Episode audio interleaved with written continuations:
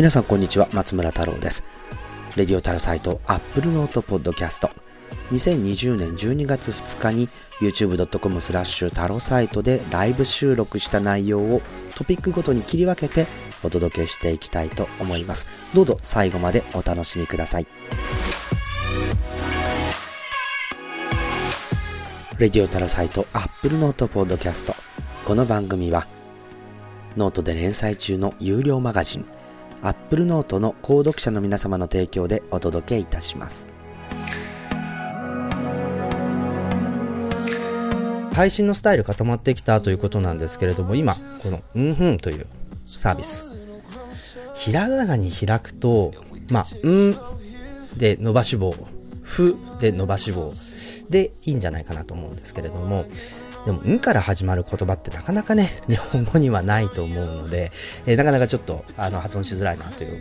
コメントもあったと思うんですけれども、あの、この、そうですね、左、ごめんなさい、コメント欄左だそうです。はい。えー、その、んふんの配信画面、あの、これこの前大学の授業でやってた配信画面を、こう、ちょっとお見せしたいと思うんですけども、こんな感じですね、お邪魔だ。はい。あのこういうふうにしてですねこれは 本当に大学の授業のあのーこうケーススタディの授業をやった時に、えー、こういうふうにやるよっていうことで、あのこのケースの文章にこうマーカーを引きながら学生たちと一緒に読むみたいなことを、えー、授業でやっていこうということなんですけれども、これはもう完全にですね、こう PDF を Mac の上で開いて、それをうんで画面共有で入れているんですね。で、このなんかちょっとこっちかな、こっちかな、こっちか。このこの辺りの2って書いてあるここは実は iPad の画面を共有していてで Apple Pencil で書くとそれがホワイトボードというか板書になると。いうことでもうこの本当に2つの画面共有だけで、90分の授業をこなすと。いうようなスタイルでやったりしていましたまあ本当にもう多分これから毎週のように大学の授業では使っていくことになりますしもちろんこの YouTube ライブでも、え使うことになると思うんですけれどもじゃあそもそもうんふんって何なのっていう話から、えー、とスタートしたいなと思います。はい、は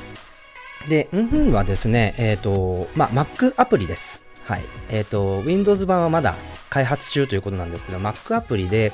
あの、まあ、ビデオプレゼンテーションアプリっていうジャンルかなと思うんですね。で、この、じゃあビデオプレゼンテーションアプリって何をやるかっていうことなんですけれども、そういうところからちょっとフィルさんに話を聞いてきました。で、フィルさんといえばですね、日本ではおそらくエバーノートの創業者として有名なんじゃないかなと思いますけれども、もうね、まず言っておくと、フィル、フィルさん、まあ、今、オールタートルズっていう、えー、あの、まあ、会社をやってるんですけれども、あの、ね、本当に自分ごとを、こう、ソーシャルに、あの、広げて、プロダクト化する天才なんですよ、彼は。あのよくあのシリコンバレーなんかでも自分が困っていることをアプリにしましたっていう人は多いと思うんですけれどもその困ってることの精度がめちゃめちゃ高いだからエバーノートもその自分のこうどうやってメモしていったらいいんだろうともちろんブログとかそういうカルチャーもあるんだけれどもパーソナルなメモとかドキュメントとかあとファイルとかそういったもの全部一緒コタンにまとめて自分の情報として管理する手段ってないのっていうことでエバーノート。あのまあ本当に一回覚えたら忘れないっていう像のモチーフのあのサービスを作って、えー、まあ私もあの、Apple Note とこう半々になりながらもですね、まだ愛用してるんですけれども、まあ、そういう、そんなフィルさんが作った、うんふんなんですけれども、実は、ジョークみたいな話から始まったというストーリーがあります。で、2020年の5月ですね。えー、2020年の5月頃、もう本当にですね、ロックダウンとかっていうのは世界中で起きていて、ここで、あのー、まあ、COVID 以前からですね、みんな仕事をしてたと思うんですけれども、例えば教師とか、コンサルタントとか、あと営業の人たちとか、まあ、みんなこう対面で、えー、人とコミュニケーションを取ったり情報を伝えたりしていたわけですよね。なんですけど、それができなくなってしまった時に、やっぱりこの対面の表現力のパワーって大学で授業やっててもそうだと思いますし、皆さんも人と話してるとそうだと思うんですけど、やっぱりすごいんですよね。情報量が多い。もちろん声、表情、もちろんこう、見せる資料なんかもそうなんですけれども、やっぱり空気感とか、でその人の雰囲気とか、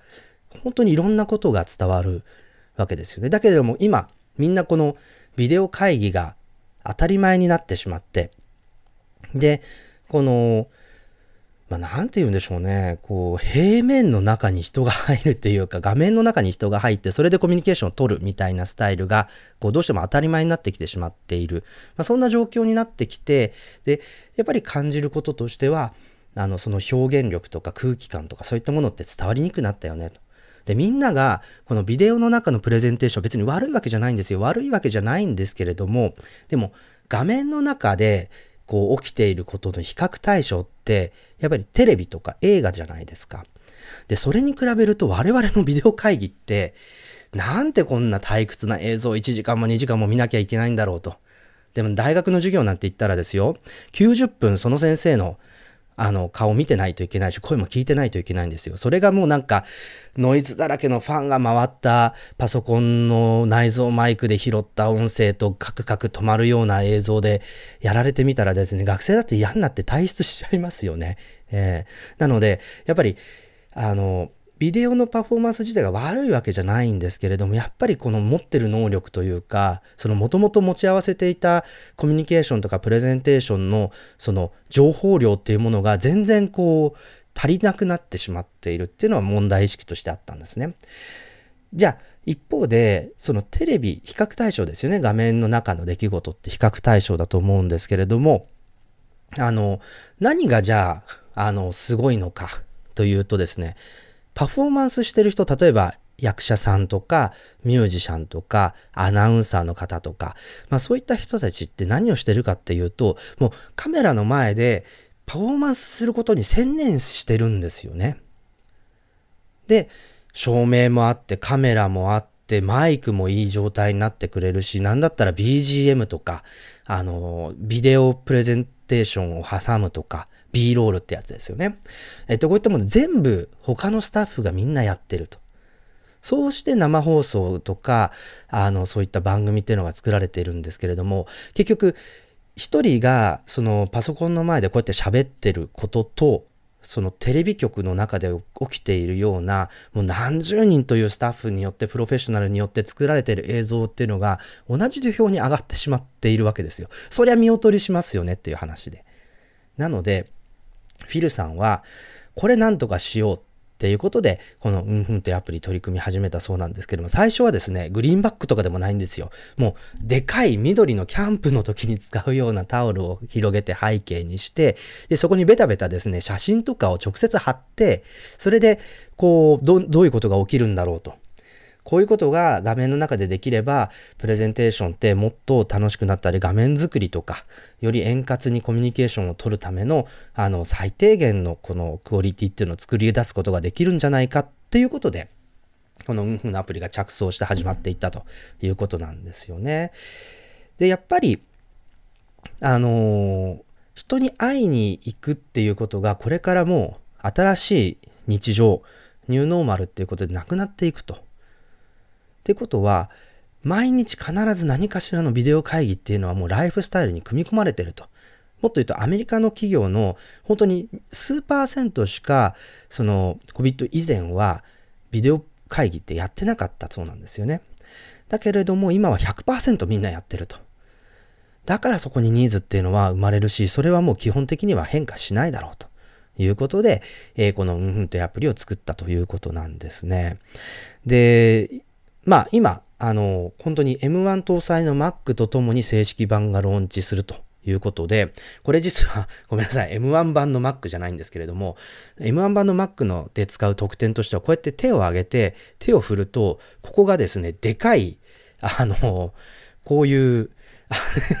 なんかこのアメリカに売ってるんですよ球場の横にスポンジのこういうナンバーワンとかっていうでかい指のサインみたいなのがこれに変わったり手広げて振ってもこのサインに変わるんですけれどもこういうエフェクトっていうのがえっと M1 版の、えー、うんふんだと利用できるんですね。だけど、インテル版だと、その機械学習処理とかの問題でパフォーマンスに影響が出ちゃうということで、これは、あの、使えない状態になってるということなので、やっぱりね、そういうところも、こなれて、あの、やっぱり M1 のパフォーマンスっていうのは本当にこう、プロフェッショナルが何人もかかって作り上げるような映像や CG とかグラフィックスみたいなものを本当にこう MacBook Air、もう10万もしないような MacBook Air 1台で涼しい顔して、えー、実現できるっていうのは本当にすごいあの、インパクトを与えてくれてるんだということを、あの、うんふんの開発に携わってる方からもそういう話を聞くことができました。はい。ということでですね、こう、うんふんのお話ししてきたんですけれども、あの、本当に、あの、この、えー、フィル、フィルさんの、この、マーケティングというかですね、プロダクトマーケットフィットってやつですね。これは本当に素晴らしいなと思っていて、それで、まあ、彼に話を聞いた時にこんな十字リーダーを見せてくれたんですね。縦軸が、えー、よいしょ。縦軸がライブと、こっちはレコーデと録音されてるものですね。で、この横軸がオンラインと,、えーと、対面っていう風にしているんですけれども、うんの狙いどころっていうのは、あの、これだと言うんですね。こう、ハイブリッドだっていう話なんです。ああ、もうこのね、ハイブリッドっていうのは耳の痛い話で、大学ではオンラインでもいいし、あのー教室でも受けられるしっていうハイブリッド型っていうのにどんどん変わっていかないといけないっていうふうに言われていてですね、このハイブリッド型っていうのは実は実に難しいんですよ。なんだったら教室の中だけとか、あの対面だけとか、オンラインだけの方がよっぽど楽で、っていうのはやっぱりやる場所の設備っていうものも必要だし、そのオンラインの人もライブでもレコードでも両方に対応するっていうことになると、結局教室の中で行われている授業を配信しながら録画して、で、それでいつでも学生を振り返れるようにして、しつつ、オンラインでライブで参加している人の発言を教室の中にあの伝えるためのその、なんていうんですかね、映像とか PA の設備も必要だし、今度教室の中の学生の発言をどうやってライブとかオンラインとか録画に載せるかっていうところもやらないといけないということで、実はハイブリッドってすごい大変なんですよね。だけれども、この、うんふんは実は、この録画機能と、あと、スライドごとにですね、ステップバイステップでこう説明を加えていくインタラクティブ再生っていうモードが採用されているんですね。なので、うんふんで授業をライブでやって、それを録画しておけば、この、あの、そのファイル、その URL を学生に渡しておけば、その、後からスライドのところをクリックすると、そのスライドについて説明した話っていうのを、こう直接頭出しながらあ出していくことができるというような機能があの、ついたんですね。なので、本当にね、大学にとっては、このうんふんっていうアプリは、あの、課金してでも使いたい、そのハイブリッドに一発で対応できる環境が手に入るということで、もう本当にですね、素晴らしい、あの、機能だなというふうに思っているんですけれども、で、やっぱりこの今後じゃあどうしていくんだろうっていうことなんですけれども、あの、ネミックスっていうですね、Windows 向けの CG、3DCG とかの技術を持っている企業を買収したんですよね。なので、この企業買収によって、この、うんふんの背景とか、今みたいなこの、今は出ませんけど、指になる、指に対してこうエフェクトをかけてアニメーションさせるとかですね、まあ、そういったインタラクティブなアニメーションとか効果っていうものをどんどんどんどん強めていこうというような話をしていたり、あと、今、あの、ちょっと一個だけこのうんふんには入ってるんですけれども、あの、この今背景にあるこれって実はライブ生成のアニメーションなんですよね。なので、こういったアニメーション自体をライブで生成して、え、ー、と、作り出すみたいなこと、あるいは、こう、指の動きとかに反応するような背景とかっていうのも、あの、これから、えー、作っていくことになるんじゃないかということで、もう非常にですね、あの、楽しみな、あの、アプリケーションだなというふうに思っています。はい。ということで、えっ、ー、と、うんふんの話をしてきたんですけども、やっぱり、あの、一つここで学びとなるのは、あの、やっぱり新しい、こう、日常になった時に、あの、もう戻らないっていう前提だったり、新しくできた前提に対して、どんな付加価値をつけていくことができるのかっていうことを、しかも自分の問題意識だったり、自分が何とかしたいって考えている課題から紡ぎ出すっていう、このフィルさんのセンスですよね。えーでも、もちろんそれを実現できるような技術者が周りにいることっていうのもすごい大事なんですけれども、本当にこの自分のスタイルで、えっと、ビデオ会議に出たいとか、メッセージをより効果的に伝えたいとか、もう何十人といるテレビクルーがいなくても相応の見栄えのする映像を作り出したいっていうような、あの、やりたいと思ってた欲求ってすごく大きいんですけれども、それをどうやって実現するかの部分を、こう、うんふんは、あの、やってくれてるっていう意味では、本当に、あの、面白いサービスだなと思いますし、まあ、ぜひ、どんどんどんどん成長したり、機能が向上したりしていって、インフラとして、えー、使っていけるようになってほしいなというふうに思ってます。はい。一応ですね、あのー、聞いていた今後のプランみたいな話なんですけれども、やっぱり、こう、プレゼンテーション、えー、これは本当にこう、どんどんどんどん、こう、ライブでプレゼンテーションをしてもうまくいくような、まあそういう環境をどんどん整えていきますよというのが、えっと、今、フィルさんのやって取り組んできたことですし、これはどんどんまた、あの、より楽しい方向にですね、つまんないビデオ会議さよならっていうことをやろうとしてるということなんですね。で、もう一つはマルチプレイヤーということなんですけれども、まあ一つの教室でもですね、先生、担任、副担任っていたりすると思いますし、まあそういう人たちが、あの、一緒になって同時にこう、プレゼンテーションであったり授業を進行していくみたいなことができるようになるんじゃないかと。で、えー、3つ目がインタラクティブデコーディングで、さっき言ったように、その、パワーポイントをめくる感覚でビデオもどんどんめくっていけるという、音声解説付きパワポみたいなことができるようになるわけですよね。はい。で、4つ目がダイナミックオブジェクトということで、今、背景のアニメーションみたいに、こう、ウェブページをビデオに埋め込んで操作することができたり、あの、例えばツイッターの画面読み込んだら、こう、ピッてハートマークをしたらそこでいいねすぐつけられるとかですね、そのレベルのインタラクティブさですよね。えー、あとは、その、それが見る側に対してもインタラクティブになったらどうかという話であったり、まあ、背景とかアニメーションとかそういうものにインタラクティブになったり、質問が画面にポーンって入ってきて、えー、それに直接答えることができたりと、まあ、そういうような環境をこれからどんどんどんどん整備していこうとしているそうです。はい。まあ、あのー、まあそういう意味では本当に、この、フィルさんの着想とですね、サンフランシスコ周辺の技術の開発力と、やっぱり Mac で最初に始めるっていうところも、その少ない開発リソースで最大の効果を狙うという意味では、インパクトがありましたし、資金調達もそれによってきちんとできているということで、本当にこう、クイックに6ヶ月弱で、えー、製品版をリリースして課金を始めるというところまでこぎつけているわけですから、ビデオのね、アプリケーションでそれだけの短期間で作るってやっぱすごいことだなというふうに思います。はい。ということで、うんふんというアプリ、Mac App Store にも入っていますので、ぜひダウンロードして試してみていただければと思います。はい。で、えー、ではちょっとコメントの方をですね、えー、拾っていきたいなと思うんですけれども、えー、まあ、あの、ぜひですね、え、随時コメント、あの、拾っていきたいと思いますので、コメントの方よろしくお願いいたします。はい。えーと、そうですね。あの、早速、あのー、なんか、そうそうそう、NG ワードみたいっていうふうに、え結構せ、音の聞こ地がいいですねっていうことでありがとうございますということなんですけれども、大学の教授のズームの授業と全然違うということなんですが、あの、これね、実は学生、あの、僕今、情報、なんだっけ、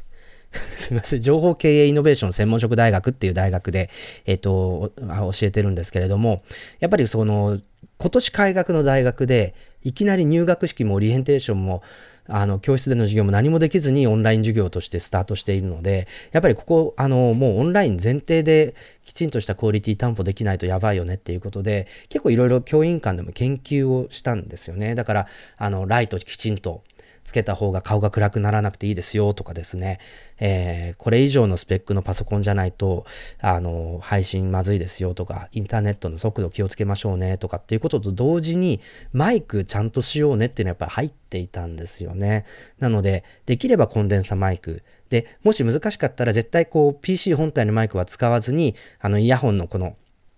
耳の部分についているマイクを使うとか、あの、そういうことを、あの、しなさいっていうふうにあの、みんなに言ってですね、そういうクオリティアップをしてきたわけですけれども、あの、すごく、まあ、あの、それで、えー、研究してるんですけど、今度この、うんふんを入れようっていうことが、あの、来年度に向けてのチャレンジということで、多分ね、先生たち、ビジネス系の先生たちみんなに MacBook Air と iPad と Apple Pencil ぐらいはですね、用意して、で、それで、こう、ホワイトボードとプラス、うんふんで、授業やるみたいな、そういうスタイルになるんじゃないかなと思ってるんですけどもね。はい。どうですかね。M1Mac 前提で授業プランを作るっていう形になると面白いなと思ってるんですけれども。はい。えー、斉藤さん、エヴァノートが流行った時期あったんだけど、なぜか使わなくなっちゃったのは何だ、ななぜだろうということなんですね。はい。えー正宏さんもですね、もうエヴァノートを使うような人はいないのかなっていうふうに言ってるんですけれども、あの、うん、なんかすごくエヴァノート自体は、あの、もうインフラとして使っていて話題に上らないけどみんな使ってるみたいなパターンもあるのかなと思いつつ、でも話題にならないとユーザーも増えていかないし、なかなかそこは難しいところだなとは思うんですけれども、やっぱり一時期、そのフィルさんが抜けてからとか、こう開発よりはどっちかっていうとメンテナンスモードに入った時期っていうのはやっぱあって最近アプリのリニューアルとかもありましたけれどもやっぱり少しあのそういった創業者がいるかどうかってことは結構そのアプリが勢いよく成長していく時に必要なのかなっていうところもちょっとあるんですけれども。はい。えっと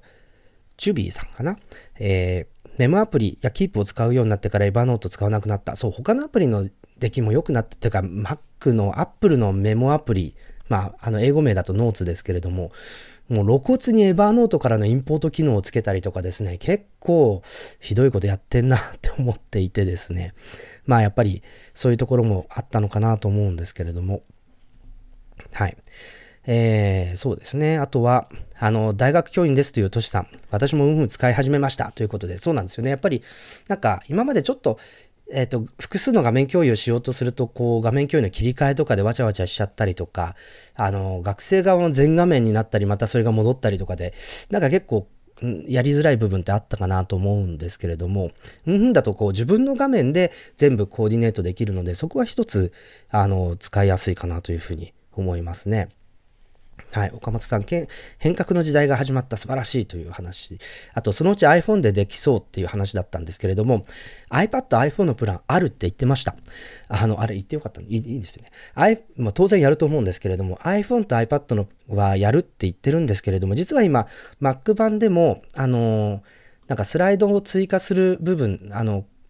ここですね。このスライド、新しいスライドって、こっちか。新しいスライドっていうところをクリックすると、あの、画面共有追加っていうのが出てきて、それで Mac の画面とか iPhone の画面とか、あの、追加できるんですね。で、iPhone の画面とか追加した場合は、やっぱりこう、手元カメラとして 使うことができるので、あの、例えば手元で何か操作してる様子を iPhone を固定してカメラで映してその画面をこう右に出すとかそういったあのこともあの特にこうパソコンのリソースをたくさん使わずにできるようになってるっていうのは一つあの、使いやすいかなと思うんですけど、やっぱりデバイスごとに役割があるので、例えば iPad や iPhone というのは、そのインタラクティブな授業を消費するデバイスとしての役割っていうのももちろんあると思いますし、もちろん、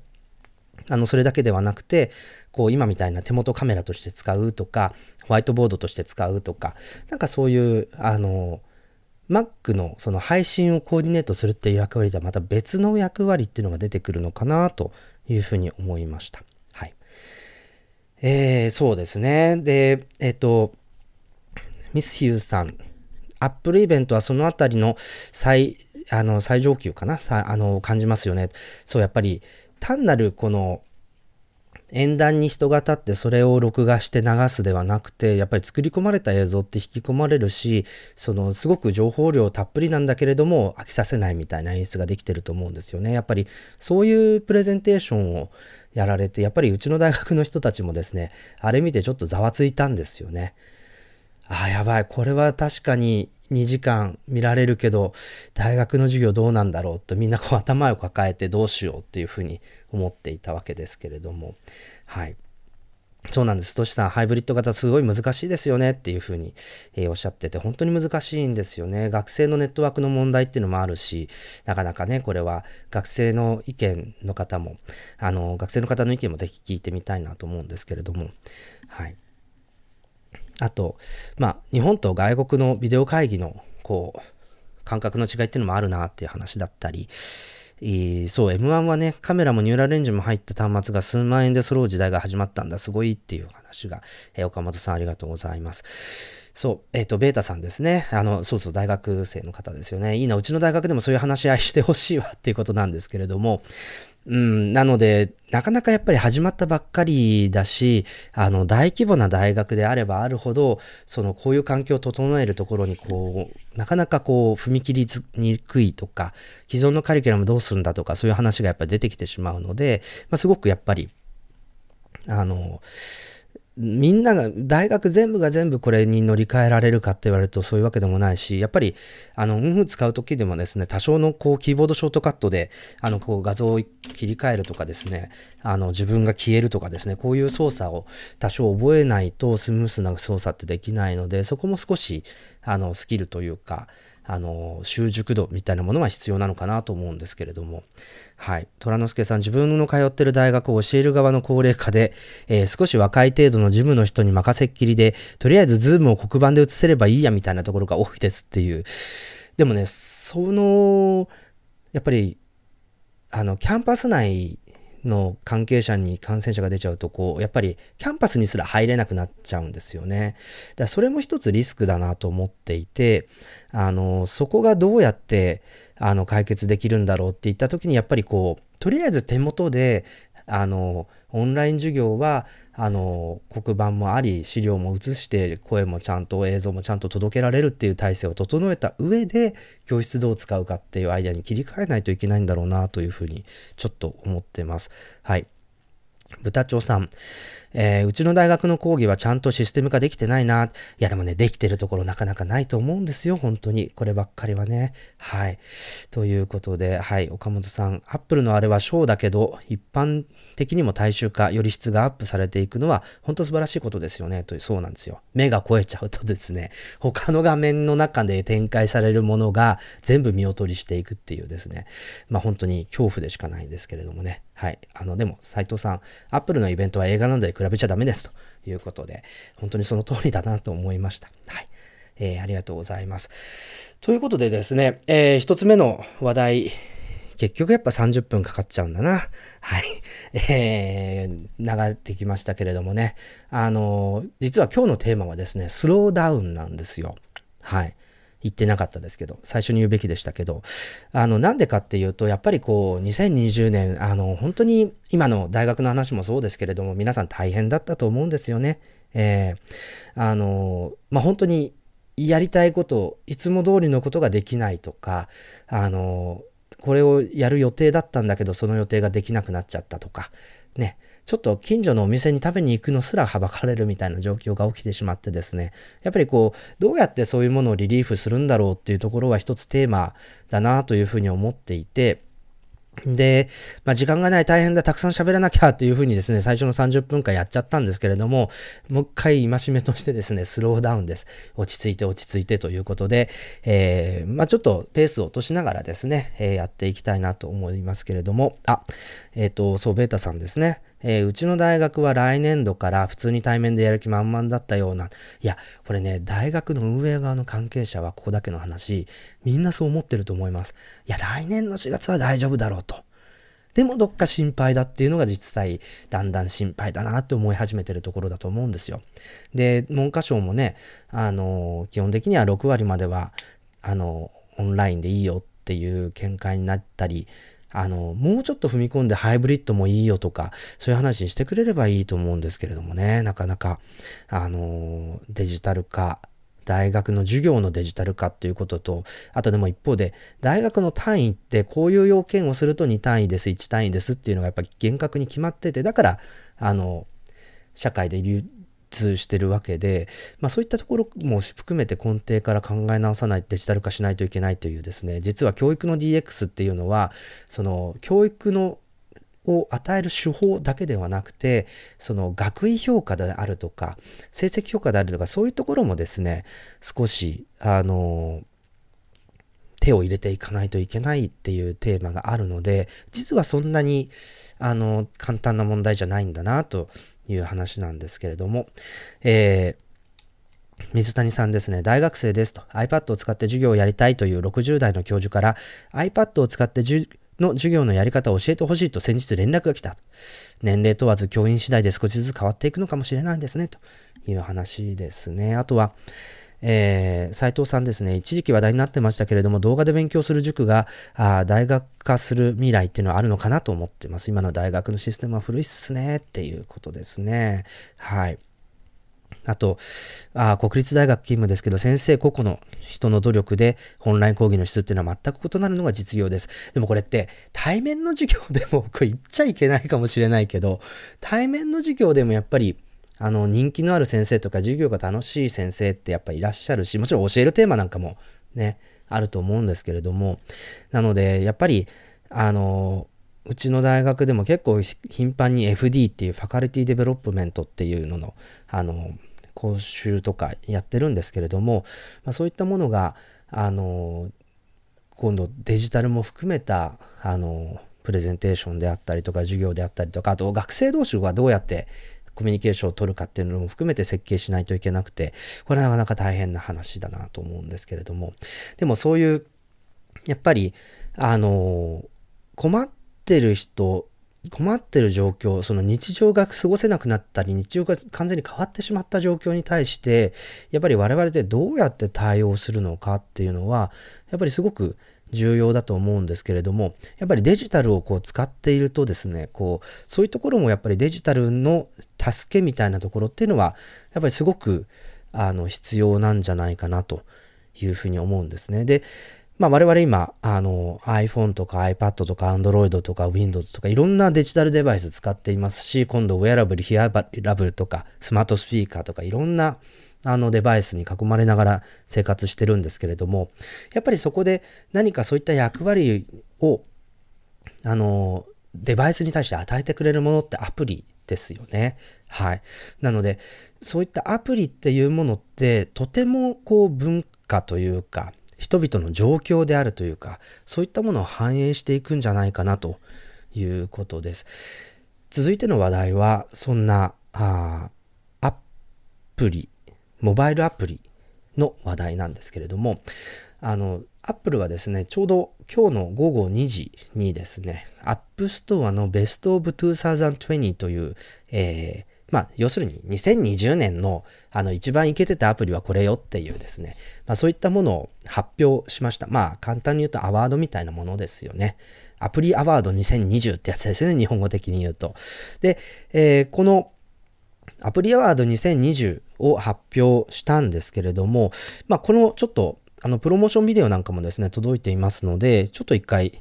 ご覧いただければなというふうに思います。では、どうぞ。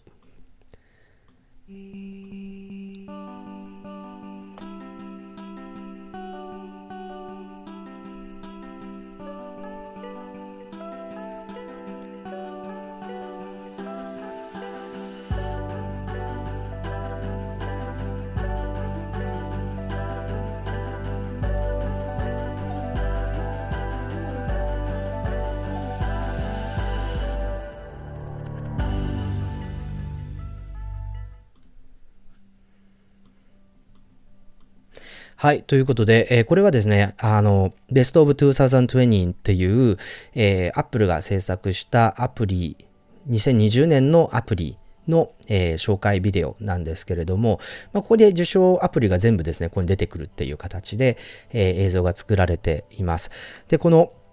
まあ、受賞アプリ自体はですね、本当にこう、たくさんあるんですけれども、あの、ここで一つびっくりしたのがですね、今回このベストアプリって今までデジタルで表彰してただけだったんですけれども、あの、ここで、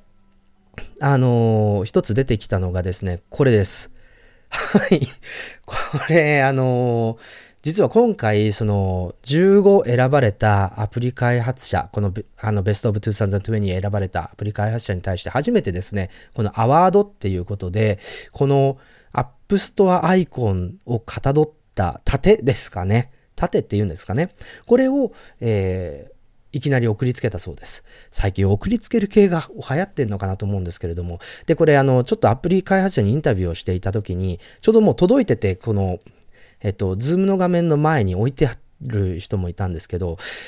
だからサイズ感としてはこれね、Mac mini かなっていう感じのサイズ感ですね。はい。まあ、こう横に置くと、もう本当に Mac mini みたいな。多分アルミの筐体に青く塗って、このアプリアイコンの部分を銀色にあの、塗装してるっていう、そういう、これも結構お金かかってるんじゃないかなと思うんですけれどもね。いや、むしろこういう真っ青な、あの、このデザインの Mac mini を用意したアプリ開発者御用達のあの Mac mini にしてほしいっていうふうに思うんですけれども、あの本当にこういうような、あの、ものをこう作ってしまったっていうのはちょっと面白いなと思っています。っていうのは、やっぱりデジタルの表彰っだと、例えば WWDC とかで、あの、で、開発者を呼び込んだりとか、あるいは、なんかそういう、えっ、と、去年とか確かニューヨークでそういうイベントをやったりとかしてたと思うんですけれども、まあそういうことできないので、え開発者を表彰するっていうことと表彰されたよっていうことで、これ裏に、あの、アプリ開発者の名前と2020年ベスト、ベスト、of 2020っていう文字が入るんですけれども、あの、やっぱりこういうものとして 送って記念にしてもらおうっていうのはなんかちょっと、あの、アップルのこう、なんていうかちょっとこう、アプリ開発者に対するちょっとしたおもてなし感みたいなのあるなと思います。で思えば、あの、アップルは今年は、あの、やっぱり30%ルールっていうものに対して批判が上がって、で、年の後半はエピックゲームと揉めてですね、あの、エピックゲームを締め出すみたいなことをやらざるを得なくなってしまったと思うんですけれども、まあ、これは2021年に引き続き係争裁判で、えー、が始まるということなんですけれども、あの、やっぱりアプリ開発者に対してどういうコミュニティをサポートしていくのかっていうことで、ちょうど先週もご紹介した App Store Small Business Program ですね。あの、まあ、こういうあのスモールビジネスプログラムっていうことで、えー、アプリ開発者小規模1億円以下の売上高のあの小規模開発者に対して、えー、15%っていうね、手数料半額にしますよ。で、え、ー、と、一生懸命アプリの成長、あるいは開発っていうのを頑張ってください。マネタイズ頑張ってくださいねっていうことで、えー、そういう提案をして、えー、2021年からスタートするということなんですけれども、あの、まあ、そういうことも始まっていましたし、やっぱりなんかちょっとね、アプリ、アップストアコミュニティとか、開発者との関係みたいな部分っていうのは、あの、もう少しこう、一度立ち止まって、えー、強固なものにしていきたいっていうことが現れてるのかなというふうに思ってるんですけれども、あの、いくつかですね、15個アプリがピックアップされてるんですけれども、あの、いくつか、この、気になるアプリケーションの、えーと、映像とかそういったものをご紹介していきたいなと思います。まず一つ目はですね、これね、なんかこれが iPhone の中で展開されると思うとなんかすごい信じられないなと思うような映像をちょっと一つご覧いただこうかなと思います。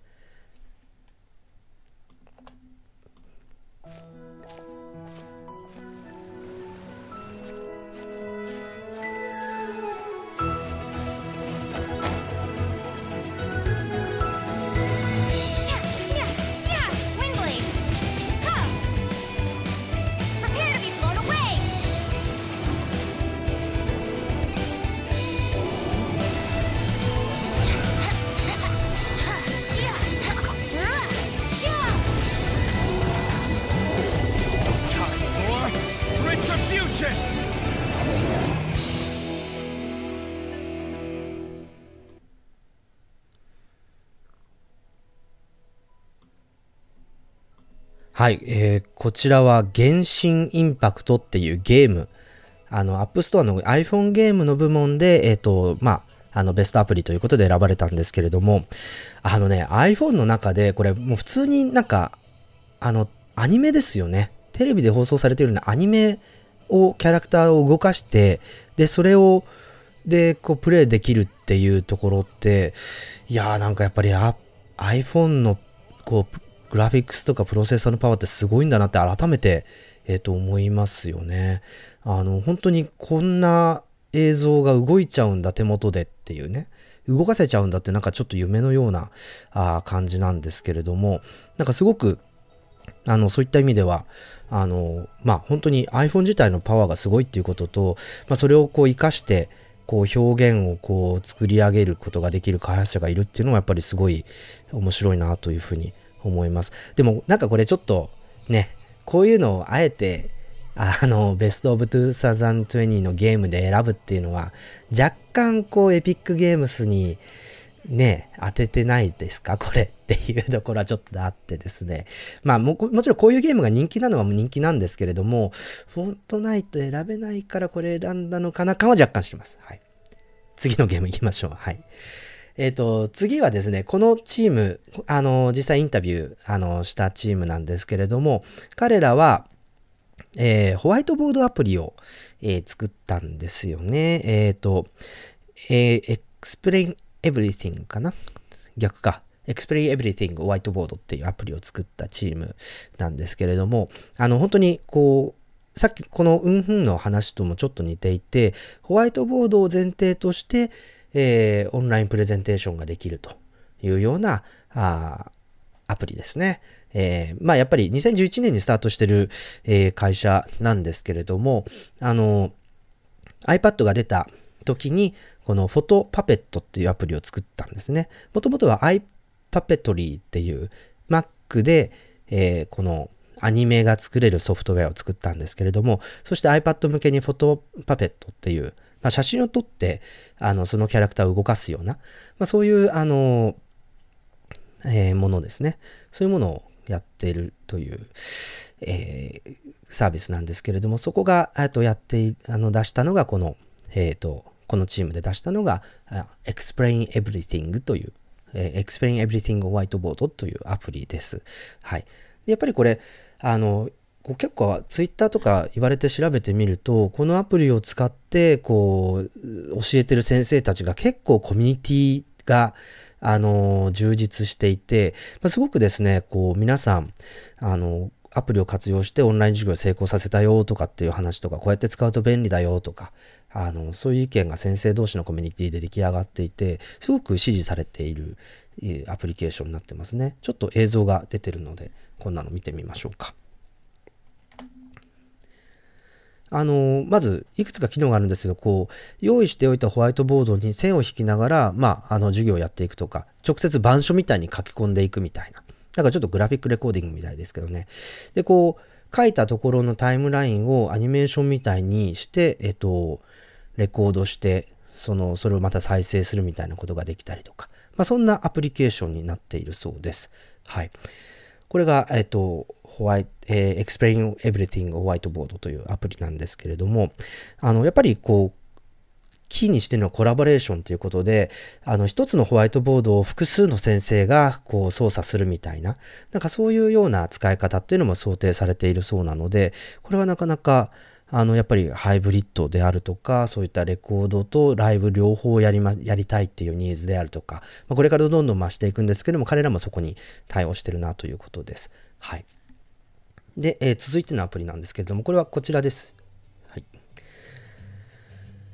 えー、このアプリは、あの、Share the Meal っていうですね、国連のこう食料計画っていうのかな、あの、のプログラムが、ワールドフードプログラムが立ち上げているアプリですね。で、これやっぱり貧困とか飢餓に対して、こう、プロジェクトに対して直接的に、えー、寄付をワンタップで行うことができるという、まあ、そういう国連が出しているアプリになってます。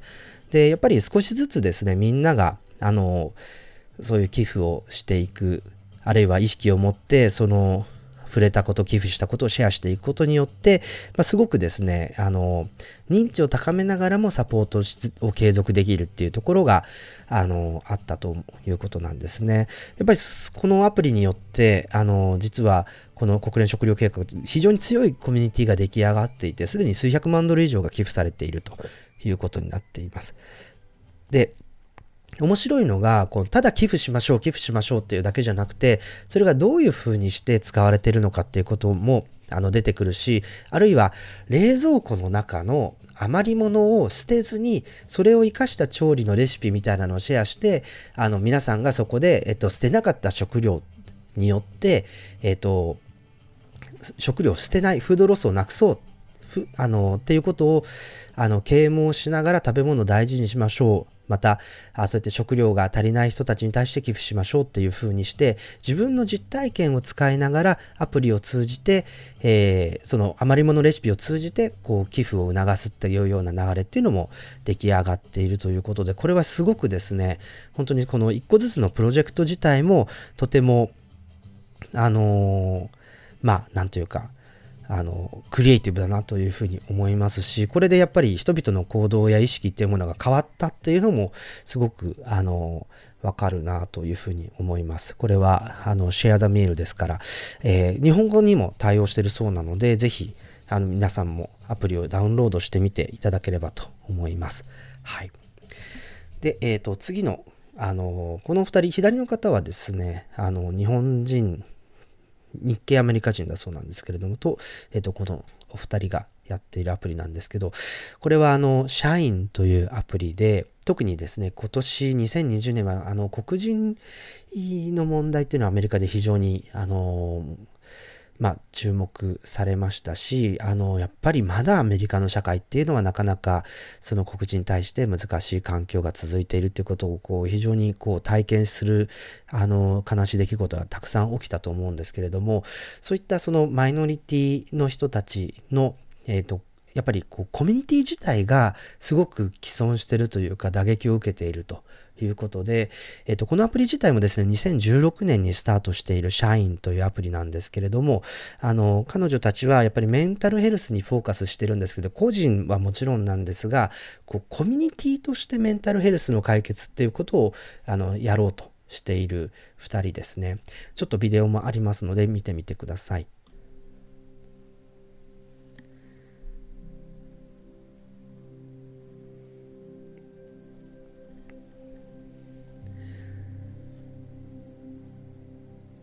はい。えっ、ー、と、やっぱり非常にですね、ストレスフルな状態だし、あの、ブラック・ライブスマターのみたいな、あの話題の場合、やっぱりすごくですね、あの、まあ、心理的に辛い状況っていうものが、あの、半数近い人たちに対して、えー、例えば金融の問題とか、あの、人種のジャスティス、レイシャルジャスティスとか、あるいは、あの、日々のえーとまあ、信仰だとかそういったものっていうものにどんどんどんどんこういつも通りのことができない、まあ、そういったところを、えー、どうやってこうケアしていくのかっていうことに対してあの本当にこう自分で自分の気持ちをジャーナルでつけながらあの自分のこう思ったこと思いみたいなものを記録していく。この僕も時々やるんですけどライティングセラピーみたいな話とかパーソナルライティングっていう手法が実はあるんですけれどもやっぱり思っていることって思ってるだけだとなかなか自分でも認識できないその非認知的なままになっているのでそれをどんどん書き出していくことによってその自分の本当の思いであるとかこう気づいていなかったことであるとかっていうことに対して目を向けることができるという手法があるんですけれどもまさにこれはですね社員というアプリはそれをあのコミュニティでやりましょう。あの毎日のようにそういうトピックを話すようなラジオがアプリの中から楽しめてでコミュニティのあの掲示板みたいなもので自分たちの意見を共有することができるっていう場を提供してっていう本当にだからこう救いの場みたいになっているアプリっていうのが、えーと、今年のアプリとしても選ばれています。はい。そうですね、こういう、えー、メディテーションであるとか、まあそういう問題を一緒に解決していこうっていう、あるいは悲しみを一緒にこう、えー、分かち合う、あの、共有しようっていうことも含めて、このアプリの中では行われていて、そういうすごく温かい、いコミュニティが出来上がっているということで、えー、今年のアプリとして選ばれました。はい。さあ、えっ、ー、と、もう一つ、今年のベストアプリということで選ばれたアプリを一つご紹介しておきたいと思います。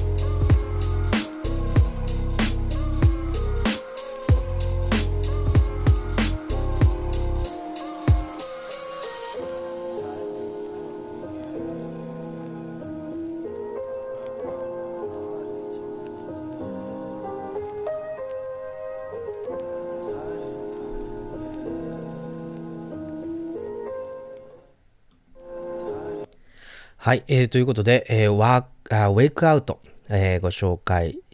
しました。で、ウェイクアウト自体は2019年に非常にですね、成功したアプリではあったんですけれども、2020年になって、やっぱりこう、ステイホームということで、もう3倍ぐらい、えっ、と、アプリケーションの、えー成長があったということでしたね。で、これ自体はですね、本当にこう、僕がそのインタビューの中で、あ、こういう概念だなと思って言葉をつけたんですけど、マイクロ、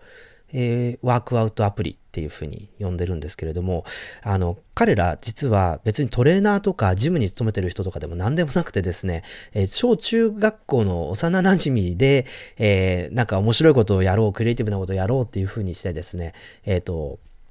作ったあアプリだそうです。で、実はこれの前に、あの、Wake and Shake っていうアプリを作ったんですね。知ってる方もいるかもしれないんですけれども、あの iPhone、あの、目覚まし時計アプリなんですけれども、とにかくですね、画面の指示にある動きをしないと目覚ましがなかなか止まらないっていうことで、うわーってこうやって、まあそれは起きますよねっていうアプリなんですよね。で、彼らこの二人組なんですけれども、あの、この二人はやっぱりですね、あの、とにかく問題解決しようっていうこと。で、その解決方法はいかにファニーであるか。受けるかっていうことを追求してる二人組でですね、本当にのそのクリエイティブ産業に行ってコラボしてきたんですけれども、やっぱり、あの、そういうなんか、あの、幼馴染同士での笑い話を、あの、問題解決の面白いソリューションにしてしまおうっていうのが、やっぱりすごくですね、あの、面白いなというふうに思って、あの、インタビューもとても和やかで面白いものだったんですけれども、あの、このアプリは、まあ、要するにですね、こう、シチュエーションごとに家とか職場とか車の中とかですね、いろんなシチュエーションで、えーできるエクササイズみたいなものを、こう、30秒間、えーやろうと。で、しかもそれは、あの、こう、例えばこう、手をこうやって動かすとかですね、まあ、本当にこう、あの、体を起こす。で、ちょっと活力を呼び戻す。あるいはリラックスして、えー寝る前に備えるとかですね。いろんなこう、機能的な動きっていうものを、あ、でも彼ら別にトレーナーとかメンタルヘルス系のなんとかでも全然ないんですよ。ないんですけれども、そのシチュエーションに応じた動き、ファニーな動きっていうものを、えーで、体を動かして、その家族みんなで元気に、あの、笑いを、えー溢れさせようっていう、なんかすごく温まるような、あの我々の今のシチュエーションにすごくぴったりなアプリだなと思って、えー終始爆笑しながらインタビューを聞いてたんですけれども、はい。っていうアプリがあって、で、彼ら実はでも、その、受けるだけじゃなくてですね、やっぱり Apple のプラットフォームに思いっきりこう、どっぷりと使っていて、で、やっぱりこう、iPhone をやって iPad をやって Apple Watch でもね、あの、スタンドアローンで動いて、この時計の中で、あの、最適な、例えばオフィスとかキッチンとかリビングとかっていうのを選ぶと、そのアプリの、あの、Apple Watch の画面の中でちゃんとその映像が出てきてこういう動きをやりましょうっていうのをやら出てくるんですね。だいたいワンセッション30秒ぐらいなんですけど。で、しかも面白いのが、ちゃんと Apple のヘルスケアアプリ、ヘルスアプリに対応していて、その、この30秒のワークアウト、あの、ウェイクアウトの、あの、マイクロワークアウトをやると、ちゃんとそれをやったっていうことが記録つくんですよね。えーなので、1日に30秒のセッション何回やったみたいなのが、どんどんどんどんその、自分のエクササイズ記録として溜まっていくみたいなのもちょっと、あの、面白いし、あの、今度、 App Clips にも対応させるって言ってましたよ。だからお店とかに入るときとかオフィスとかコワーキングスペースにそのあの Wakeout 用の App Clips のあの NFC を置いといてで iPhone をそれに近づけるとあのそのインスタントにですねこの動きをやってリラックスしてから仕事しようぜみたいなのをあのアプリのそのアプリダウンロードしないでそのエクササイズをさせるみたいなことができるようになるということでもう本当にですねこうとにかく何でも自分たちのアイディアを面白おかしく、えーしかもあの API は全部取り入れようっていう姿勢が、だかすごくポジティブだし、あの出来上がったものも素晴らしいなと思いますし、なんか本当に笑顔と元気をくれるようなアプリだなと思って、とてもあのいいアプリだなというふうに思って見ておりました。はい。ということで、えーこのベストオブ2020の、えー振り返りということで、えーアプリを紹介してきましたけれども、やっぱりこう、Apple は、そのデザインとかユーザー体験であるとか、あるいは、あるいは行動変容みたいなものを与えてくれるような、まあ、そういうアプリを選ぶっていうことが一つ。あともう一つは、やっぱり、こう、なんて言うんでしょうね。こう、文化ですよね。えー、人間の文化、生き様、あの、日々のなりわいみたいなものを反映させるような、まあ、そういうものを、えー、提供したい。そういうものを選びたいということで、こういったアプリを選んでいるということで、やっぱりこう時代を反映するものになっているなっていうことは、特に2020年は思いますよね。でまた来年になったら違った景色がアプリの中でもあの展開されると思いますし、いいまあ本当に、あの、様々なこう可能性っていうものがまた来年も開けていくのかなと思います。ぜひですね、あの、本当にこう楽しいので、えっ、ー、と、ウェイクアウトは、あの、皆さんもやってみるといいんじゃないかなというふうに思いました。はい。えー、ということで、えー、ちょっとアプリの話題もこの辺にしてですね、次の話題に行きたいなと思ってるんですけれども、えー、ちょっとここで小休止ということで、はい。えー、ウェイクアウトじゃないけど、ちょっと伸びをしたいなと思って、あ、1時間経っちゃいましたね。えー、12月3日午前0時になりました。皆さんこんばんは。はい。改めてご挨拶ということなんですけれども、ちょっとコメントの方を拾っていきたいなと思います。はい。ちょっとアプリのパート全部ずっと流してしまったのであれなんですけれども、えー、そうですね。そう、オンラインコミュニケーション、あ池田さん、オンラインコミュニケーションからオンラインコネクションにできるかどうかっていうのは、あの、さっきの大学の話なんですけれども、でもこれ、アプリの話でもそうなんですよね。アプリが困ったを助けてくれたり、楽しい時間を、えー、過ごすことができたり、デジタルや端末が少し生活を豊かにしてくれるといいなと、岡本さんです。ありがとうございます。で、あと、あの、この縦の話、皆さん結構反応されてましたよね。もう一回出しましょうか、これ。はい。あの、結構大きいですね。これリアル縦なんですかっていうことなんですけど、リアル縦でした。実物見ました。あの画面越しですけれどもね。でやっぱりちょっと Mac mini サイズなのかなみたいな。ね、なんかこういう青い Mac mini 欲しいですよね。はい。で、まあ、あのーそう、YouTube のよりはちっちゃいんじゃないかなとかいう話だったり、あ、そうそうそうそう、その Apple Music のあの縦、Apple シリコンが入った盾ありましたよね。だからこの中にもアップルシリコン入ってると面白いんだけどな、どういう仕掛けになってるのかちょっとわかんないですけれどもね。はい。あのー、そうそうそうそう。えっ、ー、と、岡本さん、YouTuber のゆかさんがレビューされてたのは、多分去年のニューヨークのベストオブ2019だと思うんですけれども、はい、そうですね。斉藤さん、iPhone が爆発的に売れた iPhone4 からもう10年ですよ。ね。でもこの iPhone4 っていうのは実はすごく重要なモデルで、なんとなくちょっと iPhone4 のデザインに確かに似てる、あ、やばい、似てるんですけれども、抜けちゃった。緑だったので。あの、やっぱり iPhone4 で A4 っていう、あの、まあ、自社ブランドの自社で名前を付けたプロセッサが iPhone に入っていって、それがどんどん発展してきて、結局 Mac まで、えー、この A シリーズから派生した M チップに変わったということだったので、やっぱりこう iPhone4 以降の iPhone っていうのはすごくこの10年、あの重要な10年間を過ごしてきたんじゃないかなというふうに思いますけれどもね。はい。野村さん、そう、原 神、これですね。はい。このアプリですね。はい。これやっぱグラフィックすごいなと思ってるんですけど、みんな大好き原神ということなんですが、本当になんかフォーフォートナイトの亜種みたいっていう風に、あの、言ってるんですけれども、あの、本当にこう、そうなんですよね。あの、のんたさん、ビジネスだから仕方ないんですけど、アップルが大事にしてるデベロッパーと争うっていうのは、悲しい、そういうニュースは悲しいですね。っていう話ですね。でも斉藤さん、オープンワールドゲームですね。ということなんですが、あの、本当にこう、もう本当にゲームっていうのはやっぱりアップルは、あのもちろん任天堂とかソニーとかマイクロソフト、Xbox とかいろいろあのコンソール系と言われていたあのプラットフォームがある中でどうやって Apple の、えーと、iPhone あるいは iPad のゲームってていうものを、えーと、モバイルゲームの中で育てていくかっていうことでやっぱり最初はあのすごくパズルゲームとかそういうのが多かったなと思うんですけれどもやっぱりだんだんこういう本格的なあのー、RPG みたいなゲームとかアクションゲームとかあるいはオンラインゲームみたいなものがこう手元でできるようになってきて、えー、で、やっぱり必ず iPhone のプレゼンテーションでもゲームのパフォーマンスの話っていうのはするんですよね。だからそういった意味でも、このゲームっていうのはやっぱり App Store にとっては非常に重要だし、だからこそやっぱり Epic と揉めてるっていうのは早くなんとかしたいと思ってると思うんですけれどもね。はい。で、えっ、ー、と、そうそうそう、斉藤さん、あの、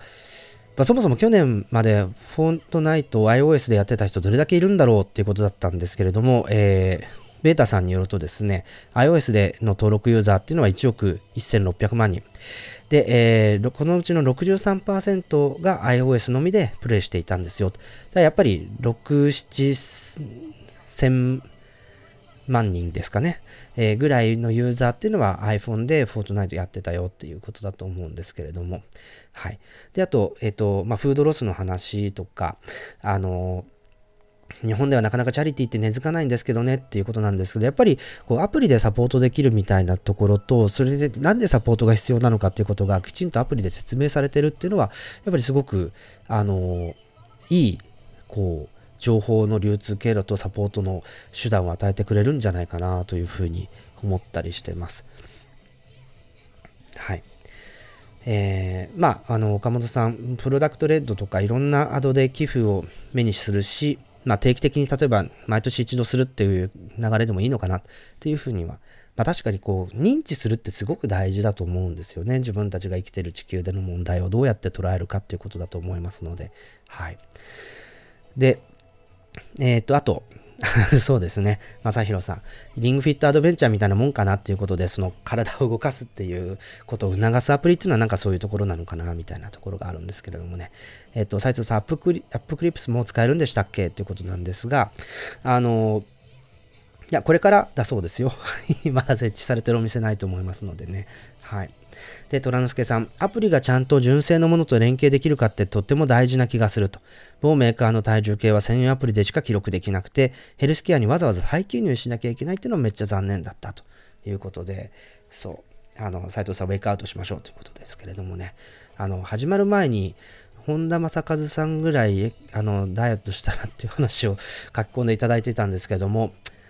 頑張ります。はい。本当に、あ、でもこれは本当にですね、あの、あいつら2人も巻き込んで頑張ろうと思いますんで、はい。どうか見守っていただければと思います。はい。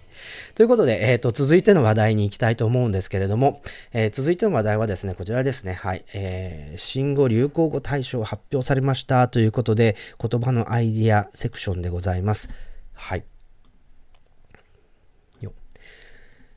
あの、言葉のアイディアっていうハッシュタグは、なんか、あの、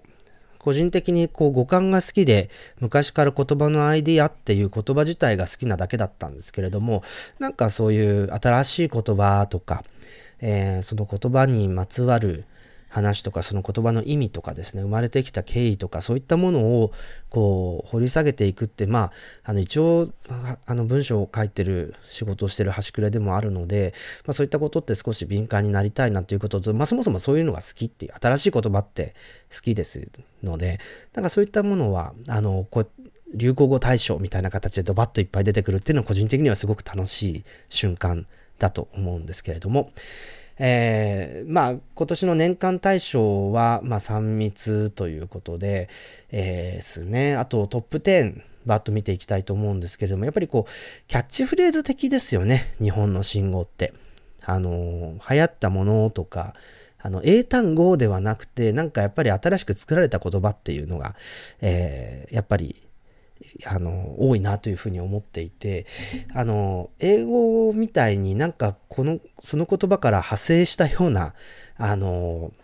単語の作り方みたいなものが出てくるとおって思うんですけれども、まあ、今回は3密もなんか略語みたいな感じでキャッチフレーズですしねあのまあでもそれもすごくあの面白い部分ではあると思うんですけど、まあ、年間大賞は3密でしたねはい。で、あの、個人開発のゲームを登場して、ゲームの紹介動画は1週間で830万回以上再生されたということだそうですね。はい。3密はけなげに日本語だというのは、言語学者のあの金田一先生の、お言葉ですけれどもね。はい。で、えっ、と、トップ10見ていくと、愛の不時着、あつ森。これ、あつ森なのか、あの、ぶつ森なのかっていう あの、まあ、ぶつ森じゃないですね、あつ森で、あの、トップ10入ってるのはこちらですね。はい。あと、アベノマスク、アマビエ。もう、アマビエも知らなかったんですけれどもね、全然。はい。あと、オンライン〇〇っていうのが、えー、流行ったということで、オンライン飲み会とかですね、えー、オンライン就活とかですね。あ、オンライン授業もそうですよね。はい。オンライン診察とか、オンライン恋愛とかですね、ドラマにちょっとなってますよね。リモートラブみたいな話とかですね。あと何がありますかね皆さんの周りのオンラインなんちゃらって、何、何がありますか？あの、なんだろう。オンライン、オンライン、なんだろう。まあ、ちょっとコメントで皆さんのならではのオンラインなんちゃら教えてください。はい。で、あと、あのいや、松村さんが流行語とか話題にするんですねって、一応現代人として生きてるつもりだったんですけれどもね。はい。あの、一応そういうのも好きですよ。割とミーハーな方だと思ってますよ。はい。えー、トップ10続いてみますけれども、鬼滅の刃。うん。後藤下小夜春さん。これなんか漫画本の最初の方って結構、あの、なんか、なんとか先生に帯いただきましたって、これ、あの、あの歌人が言ってたんですけれどもあのっていう風にしてですね結構こんなに大ヒット1億部出るぐらいの大ヒットになると思わずになんかっていうノリが若干見え隠れしてるところも可愛らしいなと思うんですけれどもあの流行語にですね全集中の呼吸っていうのもやっぱりありますよね。まさか国会で総理大臣が使うとはっていう感じはしたんですけれども。はい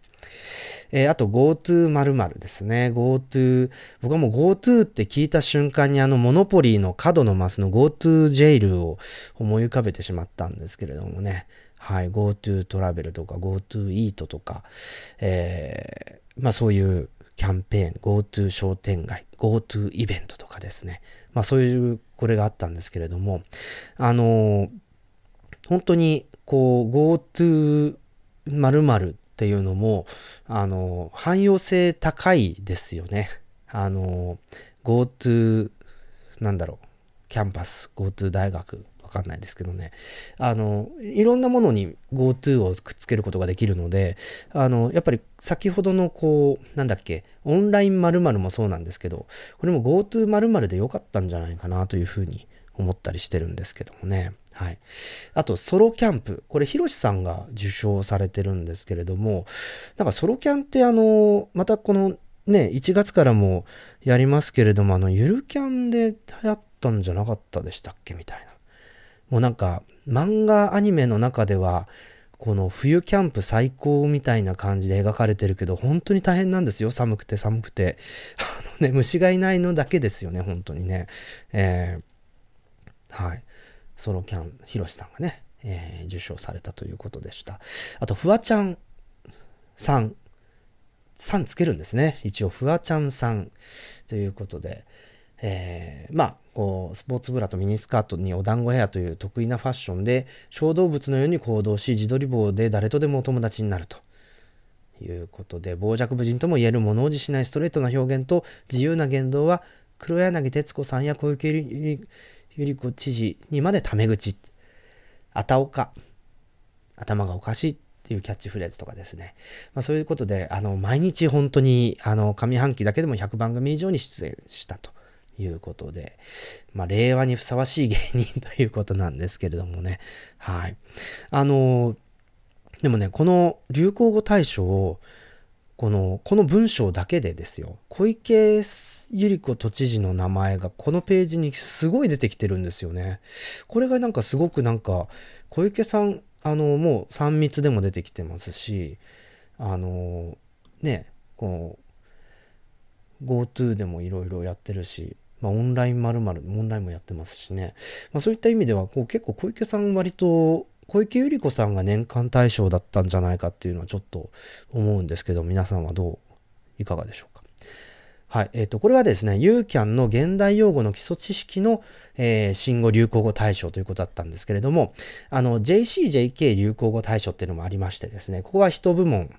えー、物部門、アプリ部門、えー、そして、えー、言葉部門ということで、あ、言葉部門にはですね、こう全集中の呼吸って入ってますけれども、アプリ部門に、あの、ズームが入ってるっていうのは意外ですね。やっぱりオンライン授業とかで使ったのかなとか思ったりしてたんですけれどもね。あとは、モノ部門でもやっぱ鬼滅の刃入ってますよね。えー、みたいな、フルーツサンド流行って、あ、そうです、フルーツサンド入ってます。あと、ぴえんヶ丘どすこいのすけってすごいいっぱいついてますけれども、あのー、まあ、こういう、これ絵文字なんかにも、あの、なってますけれどもね、あの、こういう言葉、人、物、アプリということで、えー、流行っていたということなんですけど、やっぱりこう、あの独特ですよね。先ほどの現代用語の基礎知識とはまた違うランキングになってるなというふうに思って見ておりました。はい。で、えっ、ー、と、もう一つですね、オックスフォードの、えー、英語ですね。英語の2020年の、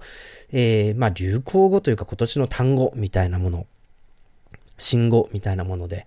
え、まあ、これを毎年発表してるんですけれども今年はここ見てください。えー、今年はですねこう前例にないっていう意味の単語なんですけれどもあの前例にない年のあの言葉たちっていうことでなんか一つ二つ選ぶとかではなくてもうこう年表でまとめるっていう形になってますね。えっ、ー、とブッシュファイアそうカリフォルニア山火事、本当に、あの、大変だ、大変だって言ってたんですけど、とんでもない。オーストラリアですよ。えー、本当にこう、もう最悪の山火事が発生してしまいまして、えー、これはですね、もう本当にこう大変、あの、やっぱり、あの、ショッキングな映像がたくさん飛び込んできて、まだ燃えてる、まだ燃えてると。でね、2020年もカリフォルニアもままたすごい山火事になってしまっていて、まあ、そういった意味では本当にこう大変なあの出来事だなと思うんですけれどもあのこれちょっとちょっと語弊がある言い方かもしれないんですけれどもあの地球環境問題ってあの地球にとってどうなんだろうって今一度考えてみるってことをよく僕はするんですよね。はい。あのどういう意味かというといや地球気候変動とかあの地球の温暖化とかで困るのって人間とか他の動物とかあのあ人間が認知してるレベルでの範囲での動物たちであって本当に地球が困ってるのかっていうところなんですよ。いやもちろんね地球を元の状態に保つことっていうのに努力すべきだと思うんですよ。だけどあの地球のために何かいいことしましょうで今まで何もしてこなかったんだったらちょっと考え方を変えないといけないんじゃないかなって思っていてっていうのはあの地球がかわいそうだからとかじゃなくていや自分がこれから困るよあるいは自分のこう子孫たちが困るんだよっていうようなあのそういう何というか考え方に改めないと人々の行動って変わらないんじゃないかなってやっぱりここ10年あのずっと思い続けてきてあのでもまだやっぱり自分ごとに気候変動がならないし、まあ、今度あのトランプ大統領なんかもあの気候変動はないっていう話で、まあ、今度バイデンさんになるとまたパリ協定に復帰したりとかっていう揺り戻しが出てくると思うんですけれども、まあ、そういった意味では本当にあのやっぱり自分ごとにいかに問題を捉えて、えー、アクションするかっていうところにかかってると思うんですね。自分が困るんだよ、地球じゃなくてっていうふうに思った方が、むしろ人間はいい行動してくれるんじゃないかなと思います。あと、この impeachment っていうのは弾劾裁判ですね。大統領の弾劾裁判の話とか、この acquittal っていうのは、あの、まあ、無罪放免みたいなことですね。あの、はい。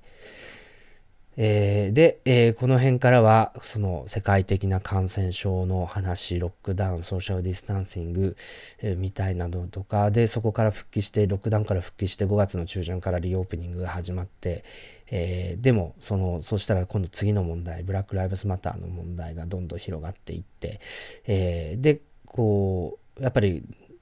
英語圏ではやっぱりアメリカの大統領選挙というものがあったのでこうあの郵便での投票をしましょうとかですね。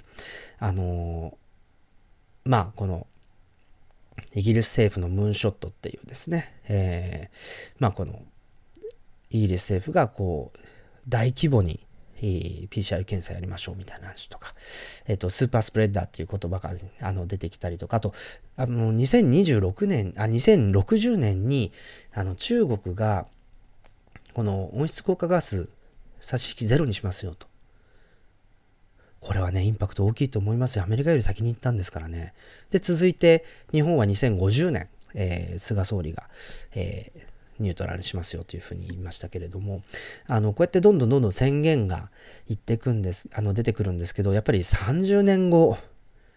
40年後、という話なんですよね。だから、そこまでの道筋ってもちろんいろんな不確定要素がこう明らかになって決まってくると思うんですけれども、でもやっぱり長いな、もうちょっとこう、あの、素早くアクション取れないかなっていうふうにもどかしく思ってたりするんですけど、やっぱりこう、2020年の言葉見ていると、こう、感染症の話とアメリカの政治の話っていうのが多くてですね、あの、まあ、やっぱりそういうのが象徴的な1年だったのかなというふうに、えー、思いました。はい。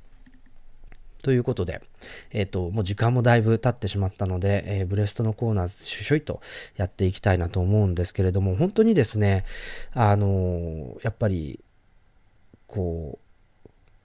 まあ、世相っていうかね、そういったものを振り返っていくと、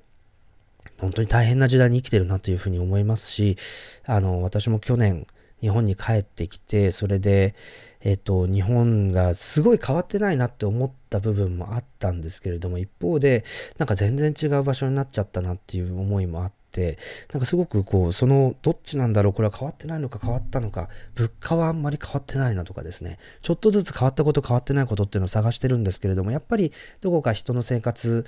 全般見渡してくるとアメリカなんて全然もう対策なんて何もしてないに等しいような場所だったんで日本の方がよっぽどですね節度を持って暮らしてるなっていう風なところも変わってないなと思ったんですけれどもやっぱりこれがあの人類全体に広がっていって、えー、それであのより地球と人間が共存するいい状態っていうところに持っていけるのかどうかっていうのはすごく今また年末年の瀬ですから考えておくべきなのかなというふうにちょっと思ってはいるんですけれども。はい、えーと、また次のコーナーに行く前に簡単にコメントを振り返っていきたいなというふうに思いますけれども。えー、そうですね。はい。小池さんの狙い通り本当に小池さん系のキーワードっていうのはあってまあでもそれだけこう世間に対してその東京都知事の政治っていうものがこうインパクトを与えてるあるいは東京の動向っていうのはやっぱり日本の中心ということとあと規模が一番でかいっていうことであの注目を集めてるってことでもあるのかなと思うんですけど一方で選んでる人東京にいる人たちばっかりだからじゃないのっていうですね、まあ、そんな意見もありましたね。はい。えっ、ー、と野村さん、ニュースの仕事してるからかもしれませんけども、報道やメディアの露出の仕方っていうのは影響してるなという感想がありますね。まあこれも、あの言ってみれば、まあ、世相っていうか、マーケティングっていうか、なんかそういう部分もありますからね。はい。えー、オンラインオフ会っていうのがあったりとか、オンラインオフ会ってそれオフ会じゃないじゃんっていうね。あの、オンラインじゃんっていう話なんですけれどもね。あと、まあ、リモート〇〇の方が今っぽいなっていうのはモノリスさん。そうですね、確かに。あの、あと、えー、オンラインという言葉はちょっと古臭いかな。マルチメディアほどほど古くはないけど、リモートよりはオンラインの方が、あの、なんかちょっと古臭いんじゃない？みたいなね、話とかですね。あと、GoTo 会食撲滅しないとダメですね、とか。えっ、ー、と、池田さん、こう、これはあれですね、ソロキャンの冬キャンの話ですけど、虫がいないだけですね、とか、えー、ゆるキャン2期楽しみですっていう話ですけども、GoTo ヘルは良くないですね。はい言ってしまいますからね。はい。えっ、ー、と、あとは、あの、小池さんはフリップ芸人だし、でもこれもね、あの、最初の話じゃないんですけれども、やっぱりプレゼンテーションビデオで抜かれるっていうことで、よく小池さんもですね、記者団に咳してるとこだけ、あの、シャッター切らないでくださいとかって言ってましたけれども、本当に、こう、なんか事実、と違った形で伝えるって簡単になってしまったし、まあ、フォトショップとかプレミアとか使ってると本当にそういうのも AI でいろいろできてしまうので、もうすごくですね、あの、どうやって、こう、トータルの編集点なしでビジ、あの、ビジネスだったり政治の人たちが、こう、伝えないといけないっていうのは、やっぱり今の、今らしい、あの、スキルが必要なのかなというふうに思ってるんですけれどもね。はい。あ、オーストラリアに山火事、トラコアラの写真とか印象的でしたという話ですね。えー、泣き叫ぶコアラとかを救う動画とかね、ありましたし、えー、ものにさ今年の漢字どうなるんだろう。やっぱりあの、か、か、かとかってあんまり今まで書いてこない、過根を残すとかっていう時以外に使わなかったので、やっぱりか、かっていうあの、渦みたいなね、あの、示す辺に、あの、渦みたい、あの、あ渦じゃないや、あの、か、かですね、なのかなとかってちょっと予想してるんですけど、まあこういうのは予想すると外れるもんなんで、あの、何かなっていうふうに言っておきましょう。はい。えっ、ー、と、そうですね。日本でも、えっ、ー、と、正弘さん、あの、動物の生物季節観測をほとんど廃止する方向になってますね、とかですね。あの、まあ、トシさん、人間は長い時間の変化に対してすごく鈍感なので、まあ、気候変動を学生に教えるときには、これまでの温暖化で平均1度上がったということじゃなくて、豪雨や命や財産を失いますよと教えてますそうなんですよね。やっぱり、あの、変化の幅って、だって今日だって朝の気温4度で、えっと、昼間の気温12度だからそれだけでもねこう温度差あるんですけれどもそういう日々を過ごしてるとやっぱり1度の変化ってなかなかねどんなインパクトなんだろうって分かりづらいということなんですけどその1度増えることによって、えー、まあ、その気象現象が激しくなったりその暑い寒いの振れ幅が大きくなったり乾燥してなかった場所で乾燥して山火事が起きたりいろんなことが起きてくるっていうことでやっぱりそういうバランスの上で成り立ってるんだよっていうのがあのなかなか捉えにくいなと思うんですけれども、まあ、そういうところも含めて伝えていった結果何が起きてるかっていうところにあの結びつけて実感をどう持ってもらうかっていうのはすごい重要ですよね。はい。えっ、ー、と斉藤さんそうあの、まあ、人類が黒死病レベルじゃないとあの自分たちの生活を改めないと言われてるので、まあ、自然環境を顧みることはないのかもしれないということもありますね。本当に危機が、でも今十分危機が迫ってると思うんですけれどもね、なかなか難しいのかな。トシさん、えー、カリフォルニアが、あいや、オーストラリアの山火事はこう人間が多く住んでるところで起こったのでニュースになってるけれども、まあ、それ以上にこうそう、アマゾンも森林焼けてるっていうニュースどんどん入ってきてますし、東南アジアも毎年のように火事で失われているし、焼き畑農業とか、まあ、そこにですね、ちょっと昔の話ですけれども、あの、エビの養殖をこう、焼き果たして作るとかそういう話になっててやっぱり人間の生産とか食料っていうものと地球のその今まであった自然みたいなものが、えー、こうトレードされてしまってそれでバランスを崩しているっていう状況ってやっぱりあるなと思ってるんですけれども。はい。えー、ケンジさん、えー、こうメディアは信用されないので自分たちの行動を、えー、それでいいのは続けなければあの自らをっていうところですけどもね。はい。あと、峯岸さん。食糧難、気候変動にしろ、過密による感染拡大も、やっぱり人類が増えすぎたんじゃないかな、ということじゃないかなと思いますというコメントありがとうございます。はい。そうですね。やっぱりちょっとこれは、あのまあ、ちょっと、あのでも、そういう問題をみんなが共有してるよっていうことを話す場っていうのもなかなか、この、えっ、ー、と、なかなか人に会えなくなったり、その、話す時間が減ってしまったせいで、あの、するチャンスが少なくなっちゃってるなというふうに思うので、まあ、そこもですね、一つ、えー、あ、そう、次の話に関係するんですけれども、あの、まず企画会議のブレストっていうことで最後にちょっと2、3分やりたいと思うんですけど、一つやりたいのは、やっぱりそういうなんか人の話を聞くっていうチャンスをどんどん作っていきたいなと思ってるんですよ。なので、あの、ちょっと1日2日で1000分人の話を聞くって難しいと思うんですけれども、やっぱり5分でも10分でも誰かの話を、えー、チャンネルの中でお伝えするような場にしたいなというふうに思っていて、うーん、そうですね。あの、もちろん、その、大自然で活躍してる方もそうだし、えー、まあ、学生の方とか、今、あの、このチャンネル見ていただいてる皆さんとか、まあ、そういった方に、あの何かコメント寄せてもらったものをまとめるとか、なんかそういう話をテーマごとに切っていってもいいなっていうのが一つアイデアとしてありますね。はい。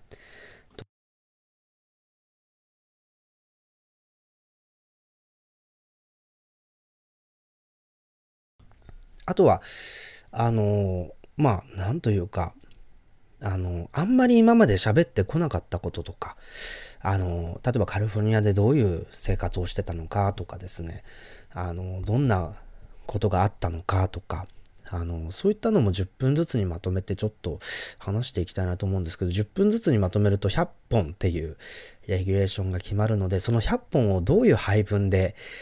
あの、展開するかっていうのも一つ考えどころなんですよね。えー、なので、なんかカリフォルニアの話で20本とか、あの、何かその会いたい人に会って話を聞くっていうので、例えば、あの、20本とか、だからそういう感じで20本区切りとかだとちょうどいいのかな。でもカリフォルニア生活の話って20本で、あの、まあ、なんて言うんだろう。なかなか語り尽くせない部分もあるなとかって思ったりすると、うーん、どうだろうな。もうちょっと本数欲しいかなとかですね。なかなか中身が決まらないんですけれども、いずれにしても10分ぐらいの何か、話をするとか話を聞くっていうことにこの1000分っていうのをつく使っていきたいなというふうに思っていてでその一番最初の企画としてこの「のび太郎ポッドキャスト2020」というのはですねあの元ギズボード編集長の鈴木浩太さんからのご提案で、えー、ツイッター上でやろうやろうという話になったので、えっ、ー、と、これ収録日がですね、12月の23日と決まりました。ただですね、あの、オープンなイベントを今ちょっと開催できる状況にないだろうなということで、えっ、ー、と、多分ビデオでは録画？あ、録画じゃ、ライブ？で、えっ、ー、と、か、あの、プレミア公開ってやつですかね。あの、我々もコメントつけられる状態で、えっ、と、話をするっていう1時間ぐらいのプログラムを考えようかなというふうに思っていて、えー、ポッドキャストバージョンは音声をそれでお届けすると。もしかしたらぶつ切りにするかもしれないですけれどもね。まあ、そういうことで、まずはのびさんとの時間を60分ぐらい使ってみようかな。3時間ポッドキャストを20本してもいいんですよっていや、いいんですけど、なんかも、もっとなんかこう多様に使ってもいいかなって若干思っていて、あ、あの、だからこの企画をその1000分のうちに含めてもいいんだったら含めようかなっていうふうにもちょっと思ってます。例えば2時間なのか、えっ、ー、と、3、まあ、60分なのか、120分なのかで、はい。まあそういう形で23日、イブイブですね。そうですね。えー、イブイブで、あの、やるということなので、えっ、ー、と、ちょっとそれは、あの、今ちょうど企画中でして、えー、やりたいなと思ってます。で、そうなんですよ。峯岸さん、本当におっしゃる通りで、峯岸さん、あのね、1000秒でいいのになんで1000分って言っちゃったのっていうですね。だからそこは、あの、やっぱりこう、なんていうか、口は災いのもとというかですね、あの、なんかそういう部分があるのかなと思うんですけれども、はい、あの、そうですね、ちょっと、なので、まずのびさんと120分とか、えー、そういう話をちょっとしたいなというふうに。ああ、まさひろさんありがとうございます。のび太郎復活ということで、ポッドキャストの入り口それだちしたっていう話ですね。ありがとうございます。そうそうそう。なんかね、最近その、ギズの元編集長の鈴木さんが iTunes のライブラリーを整理していたら、なんか古いファイルが発掘されたということで、えっ、ー、と、なんかツイッターにポンとスクリーンキャプチャー上げて、あの、それで、あの、あ、じゃあまた年末やろうかみたいな話で、お忙しい、本当に忙しいのびさんのスケジュールをですね、なんとかピンポイントで押さえて、えー、昼下がりにやろうということで、なので多分、あの、夜やりたくないっていうふうにのびさん言ってたので、多分昼下がりに撮った取って出しを YouTube のプレミアかなんかでその日の夜に流すとか、そういう流れにできるといいのかなとかってちょっと思ってるんですけれどもね。はい。あの、ぜひ、あの、この、えっ、ー、と、まあ、配信のコメント欄とかにですね、あの、ぜひ、こう、のび太郎ポッドキャストで話してほしいこと、全然ツイッターでもいいんですけれども、あの、話してほしいこととかトークテーマとかそういう話をですね、ちょっと、あの、入れていただければなというふうに思いますので、よろしくお願いします。はい。で、えっと、1000分の話に戻るんですけれども、なので、ちょっとそういう人と話をするっていうので、10分のユニットをいくあの20本ぐらい使いたいなとかって思ったりしているのとあとはやっぱり普段話していなかったこととか気づいたこととかあのカリフォルニアで生活でも気づいたこととかっていうのをお話ししたいなっていうことぐらいは今決まってきてるんですけれどもあとはまだちょっとフリーハンドなのでやり始めてからまた考えようかなということでやっぱりまずやり始めようということなので、え12月ゆるゆるとその辺の話を少しずつスタートさせていきたいなと思っています。あのなので Vlog スタイルでいいのか、ちょっとどういうカメラとか、あの機材で撮るのかみたいなところもちょっとまだ、こう、ライブは固まったんですけど、その、撮影ものとかロケものとかがあんまり固まってないので、まあ、そのあたりもちょっと考えたいなというふうに思うんですけれどもね。あんまり考えてばっかりもしょうがないので、ちょっとずつやり始めたいなというふうに思ってます。はい。ということで、えっ、ー、と、ちょっとまた90分の 大学授業サイズになってしまって恐縮なんですけれども、えー、今回も、えー、最後までご視聴いただいてた皆さんありがとうございました。ぜひですね、チャンネル登録と、あと、えっ、と、高評価の方もよろしくお願いいたします。ということで、え今回の、えレディオタラサイト、そして Apple Note Podcast の公開生録音、えー、この辺りでお開きとしたいと思います。また来週あたり、あ、あと今週中にですね、一本新しい動画をアップしたいと思うのと、また来週も、えー、YouTube ライブ、いろんなトピックでお話ししていきたいなと思いますので、え、こちらもまたご参加いただければと思います。ということで、えー、松村太郎がお届けいたしました。あの、寒いですからね、ほんと今日は寒かったんですよ。そうそうそうそう、あの、ガジェタッチの、あの、リンクマンとゆずきさんと一緒にですね、今日はちょっとロケをしたんですけれども、なんでこんな寒い日にわざわざ外のロケやったんだっていうですね、話なんですけど、あのそうそうなんですよ。準レギュラーといえば持ち込み企画、持ち込み企画といえば準レギュラーということで、えー、ガジェタッチにのお二人と一緒にですね、新しい企画をスタートする第一発目を取ってきました。あのそうですね。なので、ちょっと、あの えっと、いや、本当に今日冒頭にちらちらとおっしゃっていただいていたテーマとも共通しているので、ちょっとこれね、あの、勝負が始まってますからね、実は。はい。頑張りたいと思います。はい。なんとか。別にね、かあの1日2日で勝った負けたで一喜一憂してもしょうがないんですけれどもね、あの、長期的に頑張りたいと思いますので、また詳しくは、あの、えー、ガチェタッチの方のビデオでそのうちアップされると思いますので、ぜひそちらもご覧ください。斉藤さん、そうですね、SF 在住の散財おじさんとの対談もぜひお願いします。そう、アメリカに行くたびにですね、なんか、あの、わざとらしい、こう、再会シーンからスタートする対談みたいなのをやってたんですけれどもね、最近なかなかそういう状況でもないので、ちょっと今回は、あの、またリモートでもお話ししたいなと思ったりするんですけれども、だか最近どうやらマッカーに戻ってきたらしいので、ハイブリッドか。ね、ハイブリッドですよね、ゲーミングマシンとのね。はい。なので、あのー、まあちょっとこれはまたやりたいなと思いますので、えー、こちらも楽しみにしていてください。はい。ということで、えー、そろそろお開きとしたいと思います。今日も最後までありがとうございました。あ繰り返しになりますけれども、チャンネル登録と高評価のほどよろしくお願いいたします。松村太郎がお届けしました。ではまた次回。